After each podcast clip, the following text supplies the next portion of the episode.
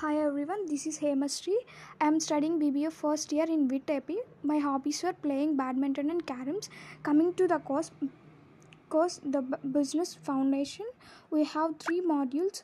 Uh, module one, introduction, uh, images of organizations, principle of management, functions of management, organization forms and types of organizations as open systems. Module 2 uh, Stakeholders, Organization, Structure and Process. Stakeholders, internal and external, environmental analysis, organizational structure, various types, business uh, process. Module 3 Organizational Effectiveness. Organizational Effectiveness, Economic Approach, Stakeholder Approach, Efficiency Approach, Innovations Approach, Goal Approach, and Business Models. I am very excited to learn this uh, course, uh, which is useful in our future.